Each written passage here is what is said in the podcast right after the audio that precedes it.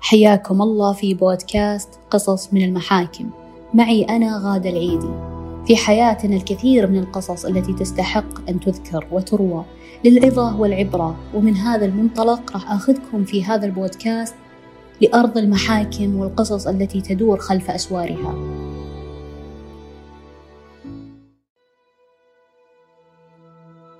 قصتي اليوم ما هي قصة قضية؟ قصة اليوم قصة نجاح الجهاز العدلي لوزارة العدل. اليوم إحنا نشهد حدث جدا عظيم وكبير وضخم بالنسبة للمنظومة العدلية المؤتمر العدلي الدولي. نيسر الوصول للعدالة بتقنيات رقمية. اليوم تحديدا أبغى أشارككم قصة نجاح هذا المؤتمر. ليش؟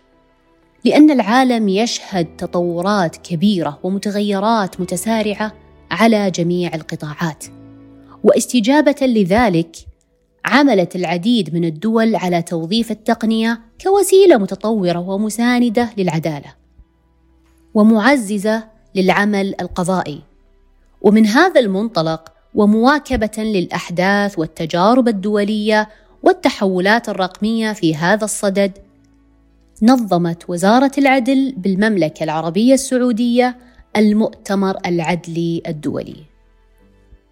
مشهد عظيم جدا يشاركني في وصفه زميلي المحامي عاصم العثمان. عاصم، وش رأيك في هذه التجربة؟ اللي رحنا لها اليوم وشفنا إقبال دولي عظيم على هذا المؤتمر. العالم كله من بعد فايروس كورونا هو يشهد تحولات رقمية في جميع القطاعات بلا استثناء. والمؤتمر اليوم كان يجمع بين 30 دولة حول العالم يتناقشون في الأمور التقنية العدلية. أعتقد أن المؤتمر هذا نافذة تواصل عدلي. هذه النافذة تجسد كل تقنيات التحول الرقمي في سبيل تيسير الوصول للعدالة. وما لا شك فيه أن العدالة لغة عالمية. وبالتالي كل ما يتعلق بالعدالة من تقنيات ووسائل وممكنات تحتاج إلى تواصل وحوار مع الجهات المختصة والناس المختصين للوصول إلى أعلى أو أجود النتائج أعتقد أن هذا هو الهدف المنشود من هذا المؤتمر. اليوم وإحنا نتكلم عن التطور الرقمي اللي جالسين نعيشه في المملكة في كافة الجهات الحكومية ومن ضمنها وزارة العدل، إحنا ما نتكلم عن تحول في الممكنات والبنية التحتية فقط. يعني ما نتكلم عن فقط إن صارت الوسائل بشكل أسهل وبنية تحتية بأن إحنا صار عندنا مجموعة بيانات، لا. إحنا نتكلم عن أساس تلك الأعمال. لذلك كان التحول الرقمي في قطاع القضاء والعدالة لا يتعلق فقط بالوسائل.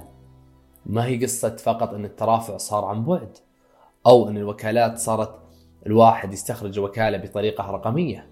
لا الموضوع يتعلق بصميم تلك الأعمال يتعلق بضبط الإجراءات شفافية أعلى في تحقيق العدالة رقابة للضمانات القضائية وأيضا من النواحي الموضوعية والتشريعية.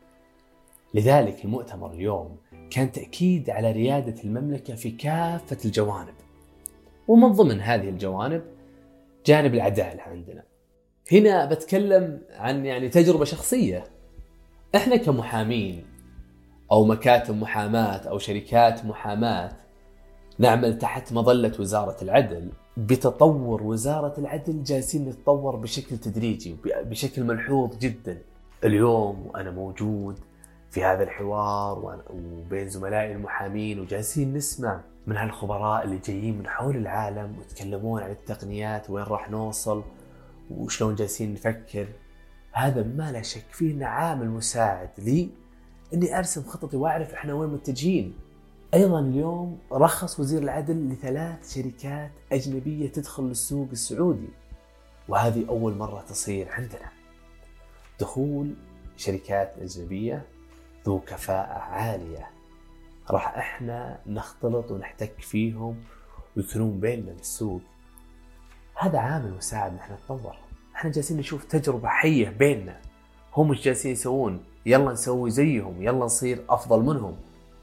أعتقد أنها خطوة موفقة. والله يوفق الجميع أنا وزملائنا المحامين كلهم. شكرا لكم. أتفق معاك يا عاصم. الحدث اللي شهدناه اليوم كان حدث تاريخي وبشكل خرافي. مثل هذه النوعية من المؤتمرات تساهم في تعزيز ثقافة العدالة عندنا في السعودية. وهذا الشيء يثبت لنا دائما قوة القانون وعدالته.